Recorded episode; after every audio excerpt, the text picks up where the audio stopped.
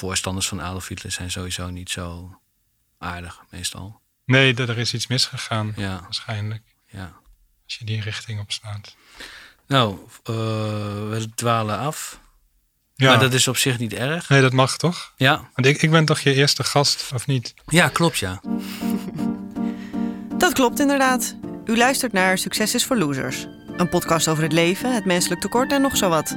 Waarin uw presentator Max J. Mollevic vandaag een even boeiend als vrolijk gesprek heeft met Klaas Knooihuizen. Klaas heeft onlangs een boek geschreven.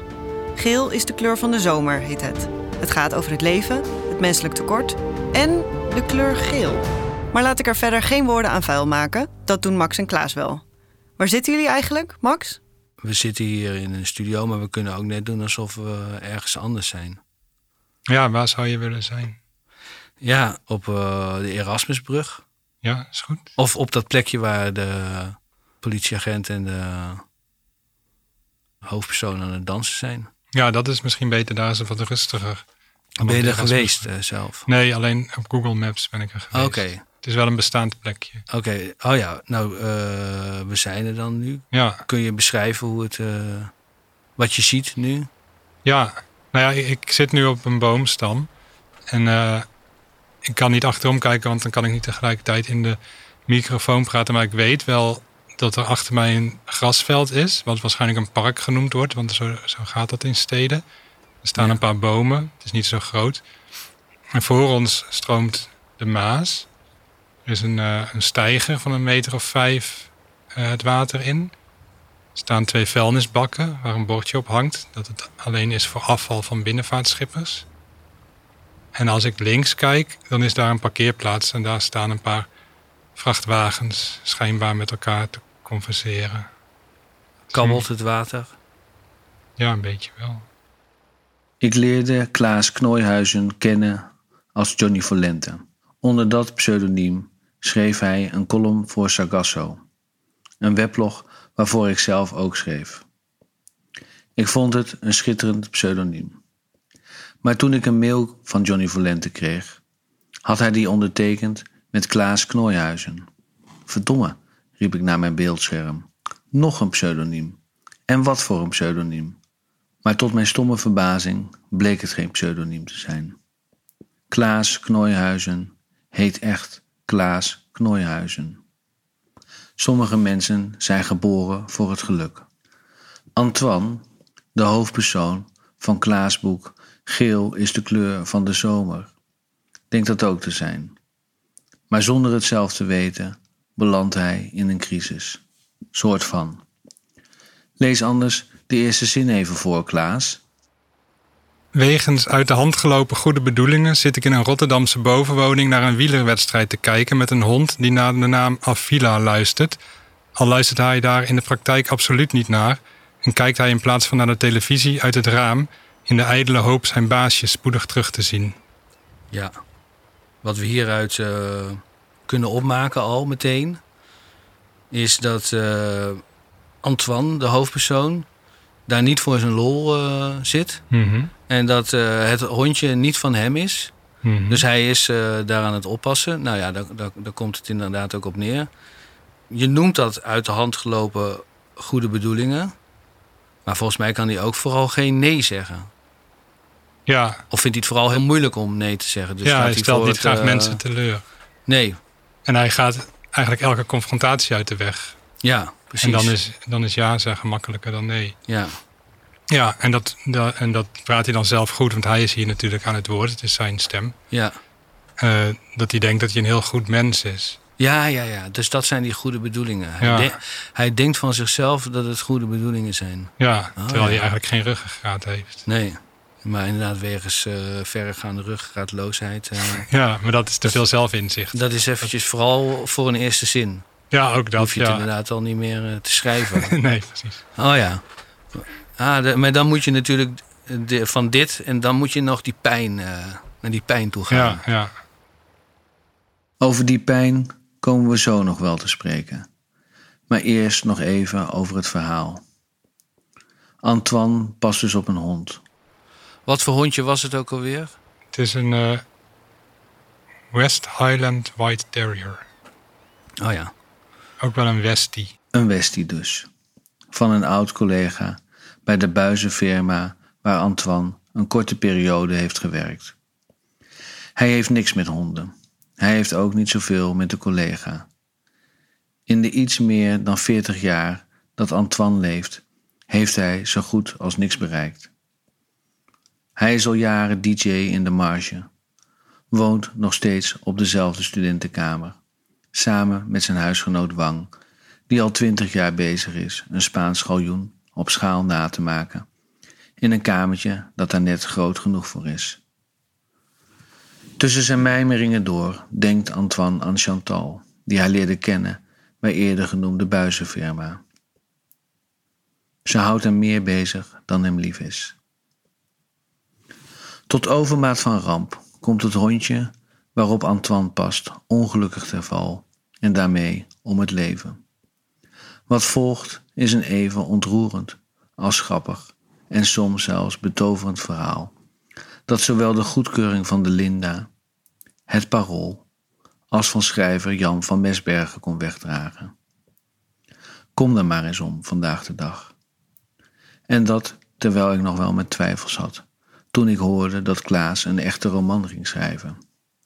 Want ik kende Klaas als de koning van het korte autobiografische verhaal.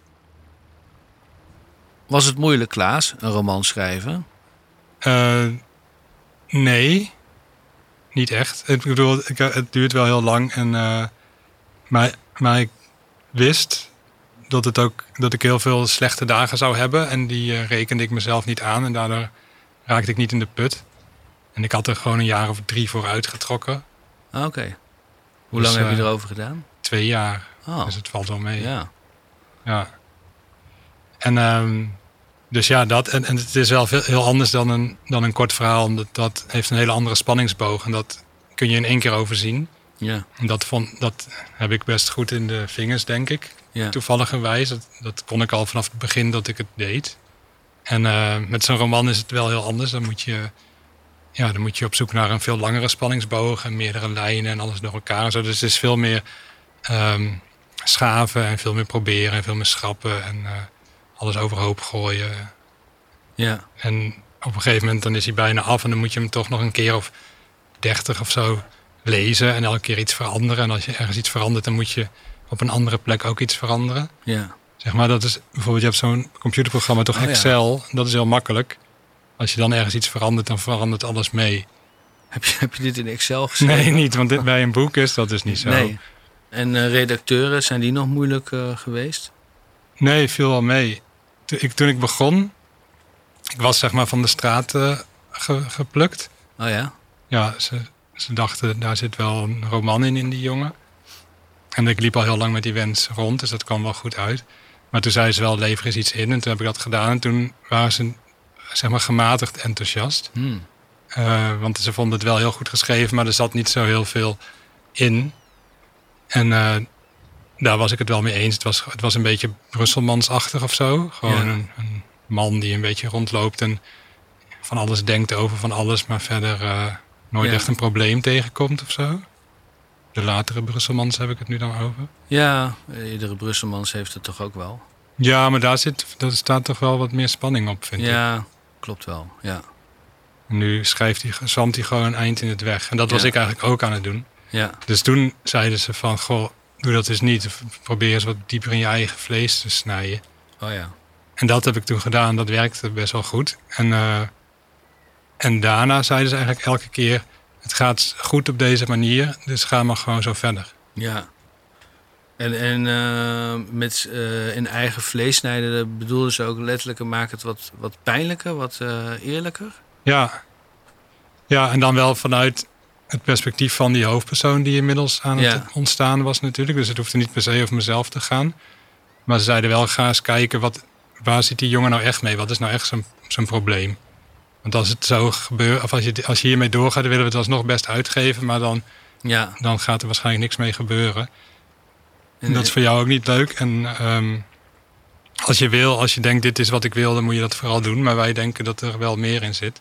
Ja. En toen hebben ze dus inderdaad dat aangeraden van ga eens op zoek naar de, ja, naar de echte pijn van deze hoofdpersoon. En, en durf ook die pijn eh, tegemoet te treden. Ja, naar de pijn toe. Precies, en er doorheen. Dat doet me denken aan uh, toen uh, eerste zoon werd geboren. Toen moest mijn vrouw in de pijn gaan zitten tijdens het bevallen. Ja, het klinkt, klinkt als een, een kantoorterm eigenlijk. ja, het moest ook van de, van de vroedvrouwen. Ja. Die, ja, die, die vinden dat fantastisch ook. Dat het heel veel pijn doet. Dat vinden ze een Oh ja. ontzettend mooi systeem. Van, dat je lichaam aangeeft dat je dan moet je in de pijn gaan zitten en dan uh, ja, persen natuurlijk. Ja, maar goed. Het klinkt als in je kracht staan. Oh, zo, ja. ja. Maar het, dit, is, dit is ook wel een bevalling dus. Deze, ja. een boek. Oh, een boek. Ja, Ja. nee, maar daar wil ik het toch niet mee vergelijken. Nee, zou ik ook niet uh, aardig vinden naar mijn vrouw toe. Nee. Het was, ja, het is niet leuk zo'n... nee, het verschil, het verschil is denk ik wel... Dat gebeurt niet altijd, maar dat, dat zo'n bevalling vaak toch ook... Dat moet wel, denk ik. Hè? Ik heb het natuurlijk nooit meegemaakt, maar ik stel me voor dat het... Behalve dat het veel meer pijn doet, toch zoiets is als heel nodig moeten poepen. Uh, ja, eerst moet je, moet je al die weeën opvangen en dan moet je, moet je het ineens... Ja, Kan het niet meer en dan uh, moet je het loslaten, zoiets. En Ja, dan moet je er wel in gaan zitten. ja dat geloof ik. En het, het is... Ja, maar leuk is anders. eh. Nee, maar ik denk dus wel dat iedereen dat uiteindelijk kan. Elke vrouw. Bijna elke vrouw. Eh, ja, maar ik weet wel dat mijn, eh, mijn vrouw, bij- dat was dan toen mijn dochter eh, werd geboren. Die was, dat vond ik een heel grappig eh, iets.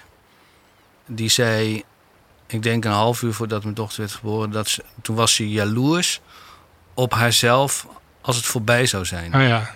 Ja, nee, dat kan ik me heel goed voorstellen. Behalve dat ik... Ja, dus ik volgens mij had ze ook een beetje stellen. een hekel aan eh, zichzelf. Over een half uur die het had gehad of zo. Ze Oh ja. gewoon, ja, ze kon het eigenlijk niet hebben dat het zo... Ja, ik vind, het is ook een belachelijk systeem hoor, eigenlijk. Ja, het staat nergens op. Nee, het is niet... Want mensen vinden dat dan ontzettend mooi eh, van de natuur. Mhm. Maar eh, ik vind het eh, belachelijk. Ja, ik vind het ook vreselijk.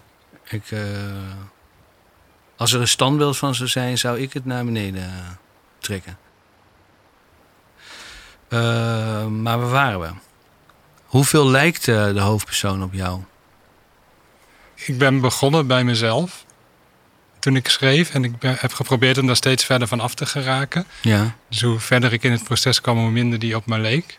Ja, En als ik nu zou moeten zeggen, denk ik dat hij, hij, zeg maar van alle mensen op de wereld en mijn hoofdpersoon die natuurlijk niet echt bestaat samen, denk ik dat hij wel in het linkerrijtje staat van mensen die op mij lijken.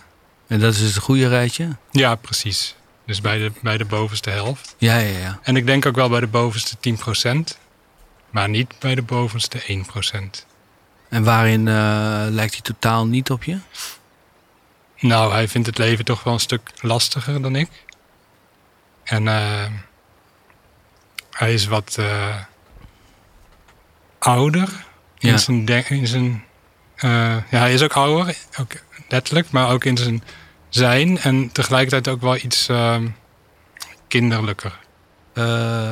En hij zit dus in een crisis.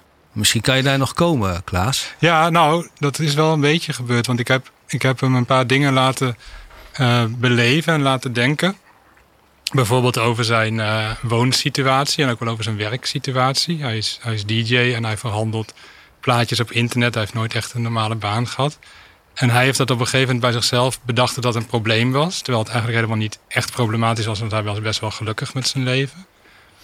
En eh, dat had ik bedacht. En toen ik ermee bezig was met het schrijven, overkwam mij dat zelf op een gegeven moment ook.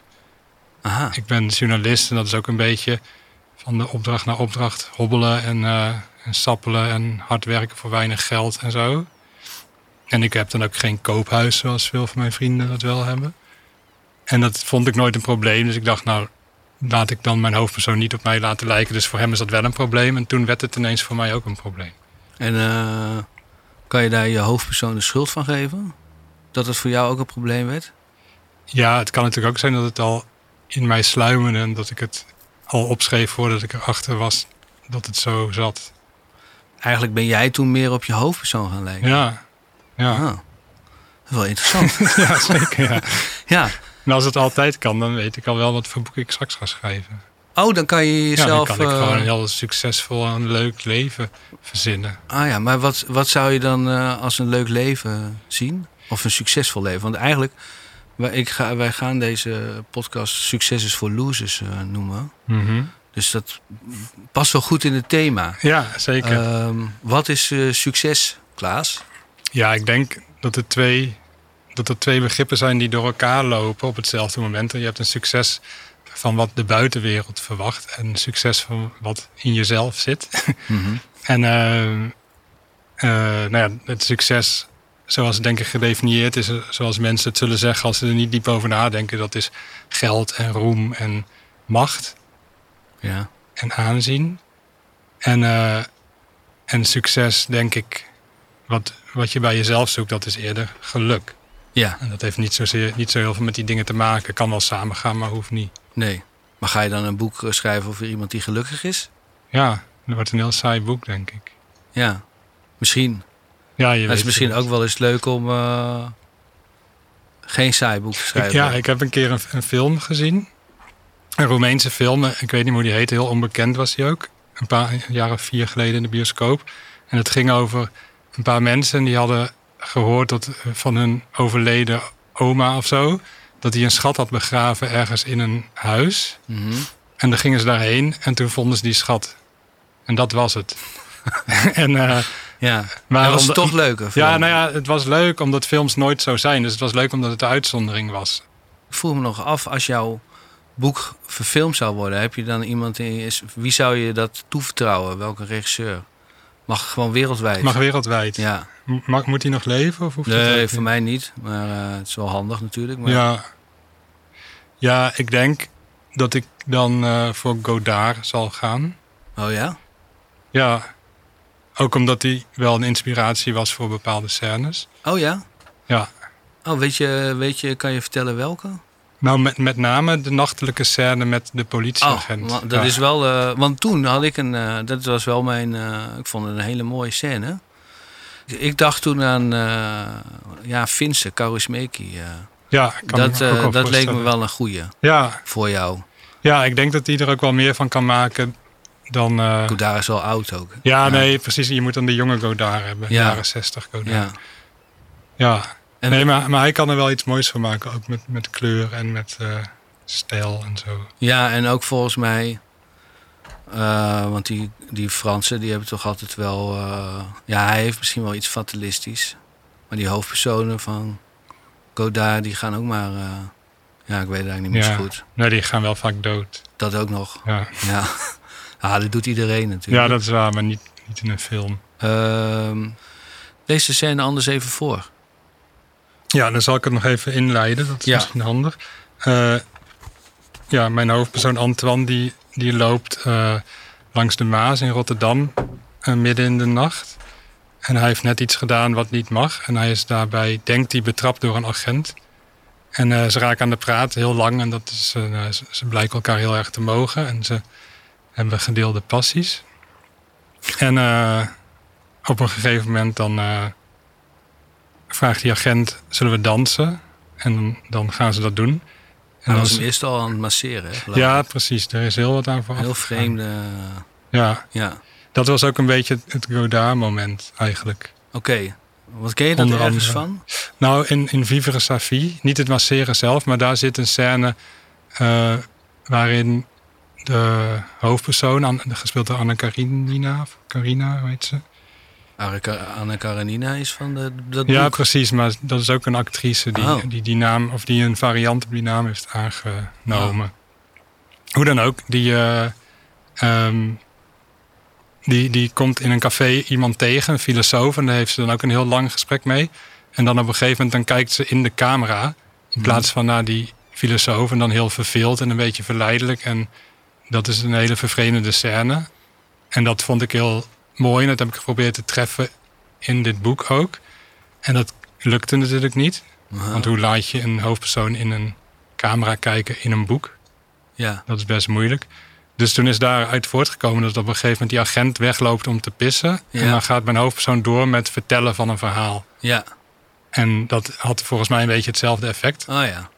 Dus dat was het Godard-aspect. En dan op een gegeven moment komt die agent terug en dan begint hij hem te masseren. Ja. Oké, ja. Maar goed, nu eh, gaan ze naar het dansen. dansje. Ja. Het blijft een paar seconden stil. Dan klinkt er iets wat ik nog nooit gehoord heb. Een trage beat, kaal en hol, uit slechts twee klanken opgebouwd. Een klakkende tong en iets wat nog het meest lijkt op een achterstevoren afgespeelde boer. De agent kijkt mij vragend aan. Ik knik. Hij legt zijn telefoon op de boomstam. Een vrouw zingt iets in het Portugees, hoog en vals, maar prachtig. Of is het een jongetje? Sta op, zegt de agent. Hij wiegt zijn heupen heen en weer. Ik ga staan. Nu komt het mooiste stuk, zegt de agent. Nee, wacht, nu. Tegelijk met een orgeltje dat de melodielijn van de vrouw of het jongetje volgt, valt een drumcomputer in met een gabberachtig ritme dat de sfeer van het nummer compleet omgooit. De agent heft zijn armen ten hemel als een wielrenner die als eerste over de finishlijn komt en springt naast de maat op en neer. Doe mee, roept hij. Ja. Ehm, ja, ik vond, wat, ik, me- wat ik me afvroeg. Bestaat dit nummer? Nee, Nee, dat dacht ik al. Ik vond het ook een. ehm, oh nee, dat is de volgende alinea. Dan hoort hij ineens dat het een vijfkwartsmaat is. ja, ja, ja. Dan moet je, toen dacht ik wel later, ja, hij is DJ, dus hij kan het misschien snel horen. Mhm. Maar het is best moeilijk om, eh, vind ik altijd, om eh, te horen wat is dit nou eh, voor maat. Of hoor jij dat zelf ook snel? Ja, dat hoor ik wel, ja. Oh ja. Heb je, zelf, heb je zelf eigenlijk een instrument bespeeld? Ik bespeel de piano op bedenkelijk niveau. Oké. Maar ik doe het al wel een jaar of tien. Hoe heet je boek, Klaas?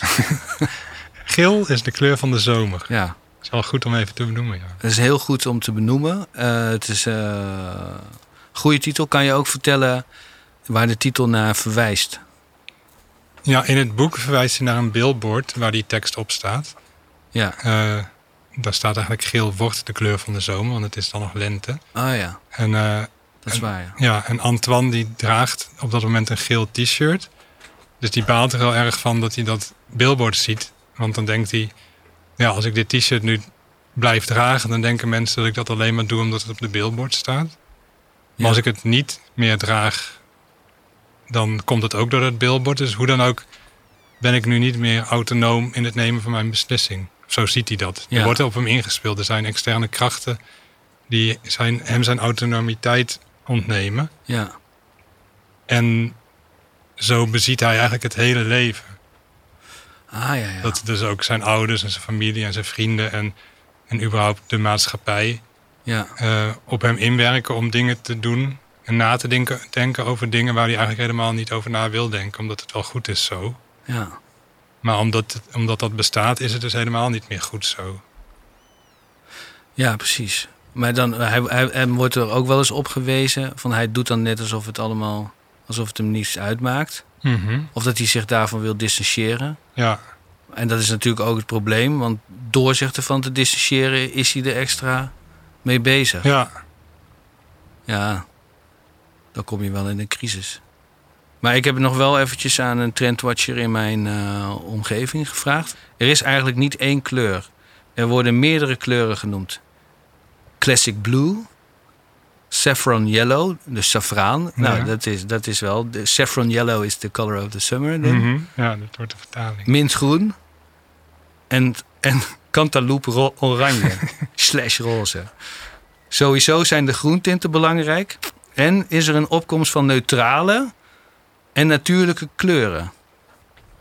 Nou, dan weet je dat. Ja, wat zijn natuurlijke kleuren? Eh, ik denk de kleuren die je aantreft in de natuur. Ja, dus eh, aards, eh, aardskleurig, eh, maar misschien ook wel roestbruin. Hè? Want sommige aardlagen zijn Ja. roestbruin. Ja, als je de potselgronden bekijkt. Maar je hebt natuurlijk ook bloemen, die hebben de gekste kleuren.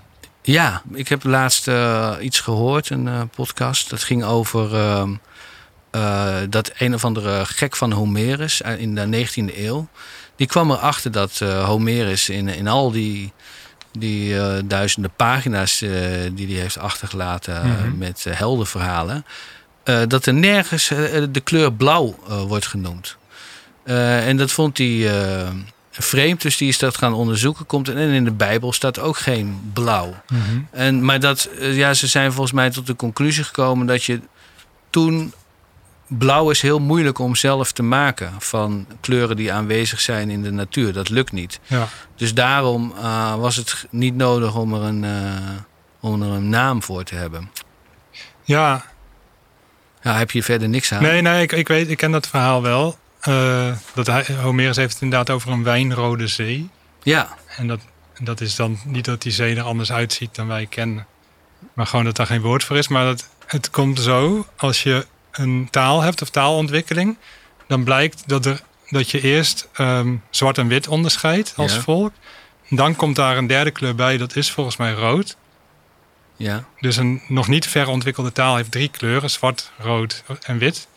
En dan komt, als er dan een vierde kleur bij komt, dan is die kleur blauw of groen, wel blauw. geloof ik. Of geel of groen, ik weet het niet precies. Maar in ieder geval, er, er zit ook een bepaalde volgorde in. Dat blijkt in elke taal hetzelfde te zijn.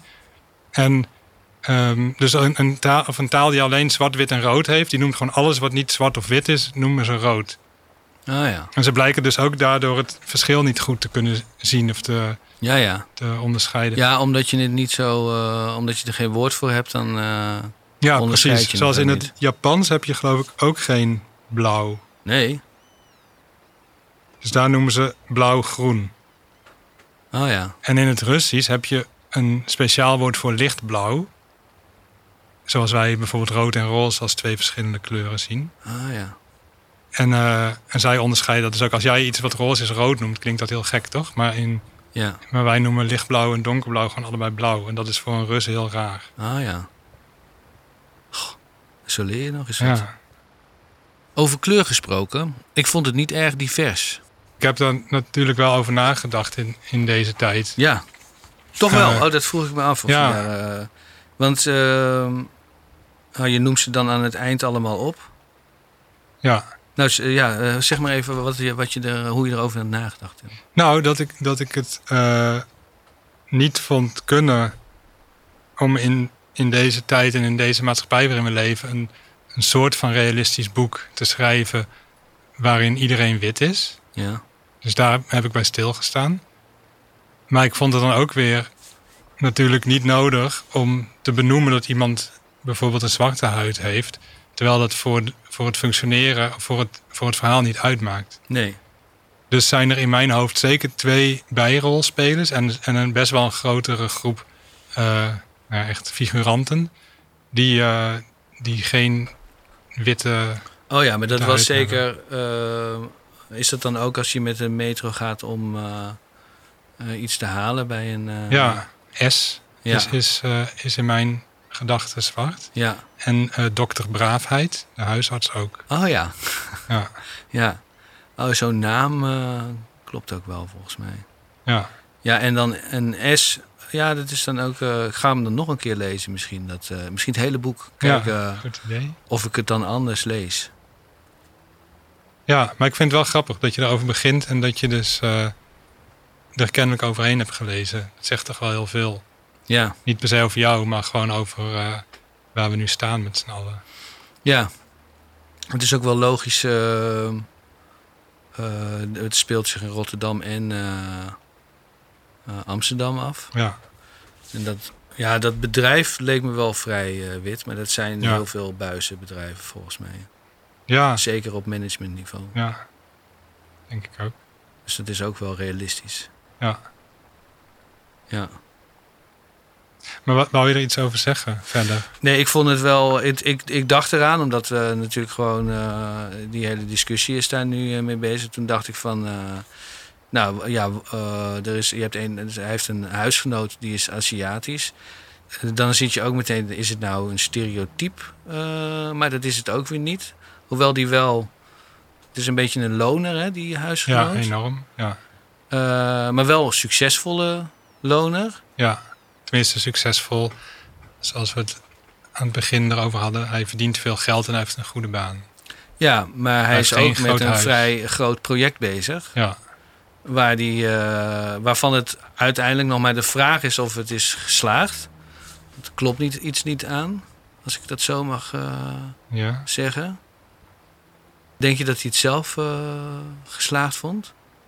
Nou, ik denk dat het wel. eh, dat het maken zelf al onderdeel was van het slagen. Ja, En, eh, en dat hij er wel blij mee was toen het af was. ja. Maar het ging natuurlijk niet alleen om het resultaat. Nee, Dat is met, met niks, denk ik zo. Bijvoorbeeld als je een Sudoku oplost, dan wil je het zelf doen. Je koopt niet een, een Sudoku-boekje waarin alle antwoorden al staan. nee. Dus er zit een bepaalde. Maar soms als, als iets te moeilijk is, dan denk je wel van fuck, geef me die antwoorden. Ik, eh, Ja. ik wil het weten. Ja, Dan zeker. kan ik weer verder met het leven. Ja. Maar hij heeft dus twintig jaar lang deze Wang. Hij heet Wang trouwens. Ja. Ik benoem ook niet nergens dat hij Aziatisch Nee, is. maar daar ging ik een beetje ja, van uit. maar het is een Chinese naam. Maar, maar deze Wang heeft, heeft, die is een boot aan het bouwen. Ja, Een galjoen op schaal. En eh, daar is hij twintig jaar mee bezig. En, eh, en dat, ja, het is dan op een gegeven moment af. Dus het lukt denk ik toch. ja, En eh, terwijl Antoine eigenlijk twintig jaar lang niet echt iets heeft Nee. opgebouwd. ja. Maar ja, aan het eind gebeurt er natuurlijk nog iets met dat galjoen. Ja, En dat ziet de hoofdpersoon tot zijn verbijstering gebeuren. ja. En de rest interesseert het niet zo heel veel, Nee, hij, ik. Nee, hij is de enige die zich druk maakt. Ja. En Wang zelf is al helemaal nergens te bekennen, Nee. volgens mij. Nee, die is er niet. Tenminste, die wordt niet gezien. Nee, hij leeft nog wel. Ja, En ehm, denk je zelf nu nog wel eens aan je hoofdpersoon? Qua eh, hoe het daarna met hem is gegaan? nee, Nee. niet op, nee, ik heb eigenlijk niet bedacht hoe die zich nu zou voelen. Of hoe hij iets zou eh, eh, zien? Of valt hij daarmee genoeg samen met jou om... eh, Nee, ik denk dat ik hem wel gewoon op dit moment zo zat ben. Dat ik. zeg maar, ik heb, je, je kijkt twee jaar lang als je zo'n boek Ja. schrijft vanuit. Ook heel veel vanuit zijn ogen naar de wereld. Elke keer als er ergens iets gebeurt. En dat resoneert bij je, dan denk je: oh, wat zou Antoine hiervan vinden en kan ik dat gebruiken voor mijn boek? Tenminste, dat denk je niet zo letterlijk, maar die slag maak je elke keer. Want ik ben wel blij dat ik daarvan af ben. Dat ik hem kwijt ben. Ik denk vaker aan andere personages dan aan hem. oh ja. Ik vind hem eigenlijk wel, eh, ik ben wel klaar met die gast. Spreek voor jezelf, Klaas. Zelf kon ik eigenlijk geen genoeg krijgen van Antoine. En vond ik het jammer na een kleine 204 pagina's afscheid van hem te moeten nemen. Maar zo is het leven nu eenmaal. Soms moet je iets loslaten waarvan je houdt. En ooit neem je van alles afscheid en gaat de wereld verder zonder jou. Maar voordat het zover is, kun je geel is de kleur van de zomer lezen. En voor zolang dat duurt, zal de tijd wat langzamer gaan. En zul je je na afloop een beter mens voelen. En terwijl Antoine met één zompige schoen het verhaal uitloopt, denk ik aan een keer dat ik in een café vol met alcoholisten een pakje sigaretten haalde. Het zonlicht scheen naar binnen. Iemand deed een kwartje in de jukebox en daar klonken de eerste tonen van John Lennon's Imagine. En terwijl het liedje vorderde, zongen alle misfits en alcoholisten zachtjes mompelend mee. En bij het refrein aangekomen, bedacht ik me dat al deze mensen ooit hun dromen hadden en misschien nog steeds wel hebben. En heel even kwam alles samen. En heel even voelde alles één. Bedenk een wereld zonder goden. Zo moeilijk is dat niet. Geen hel, geen hemel. Alleen maar lucht dat je ziet. Bedenk de hele mensheid levend in harmonie. Bedenk een wereld zonder grenzen. Het is vrij eenvoudig hoor. Geen noodzaak om te doden. Geen leven ging teloor. Bedenk de hele mensheid. Leven in harmonie. Je denkt misschien, wat een dromer. Maar ik voel me niet alleen. Geel is de kleur van de zomer. En heel soms voelt alles één. In de verte klinkt het gedempte gebonk van een technofeestje. Een vis hapt naar adem. Een reiger vliegt tegen een gevel aan. En een meerkoet neemt een trekje van een sigaret.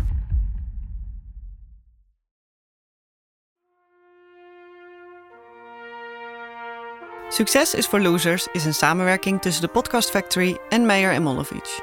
Onze dank gaat uit naar de grote John Lennon voor de melodie van het eindlied. En natuurlijk naar Klaas Knooihuizen voor zijn boek en zijn aanwezigheid in de studio. Aan deze podcast werkten verder mee Reinder van Zalk, Tijmen Geurts, Maurits Colijn, Mark Joost Meijer, Max J. En Brit Kaandorp. Het artwork is van Meijer en Mollevic, alle muziek van Airforce. Heb je een verhaal over succes of het gebrek daaraan? Stuur een mailtje naar Succes is voor Losers en wie weet nemen we contact met je op. En wie weet ook niet. Bedankt voor het luisteren en tot de volgende aflevering. En trouwens, speciale dank aan Mirjam Dijkstra voor de informatie over de kleuren van deze zomer. Later, losers!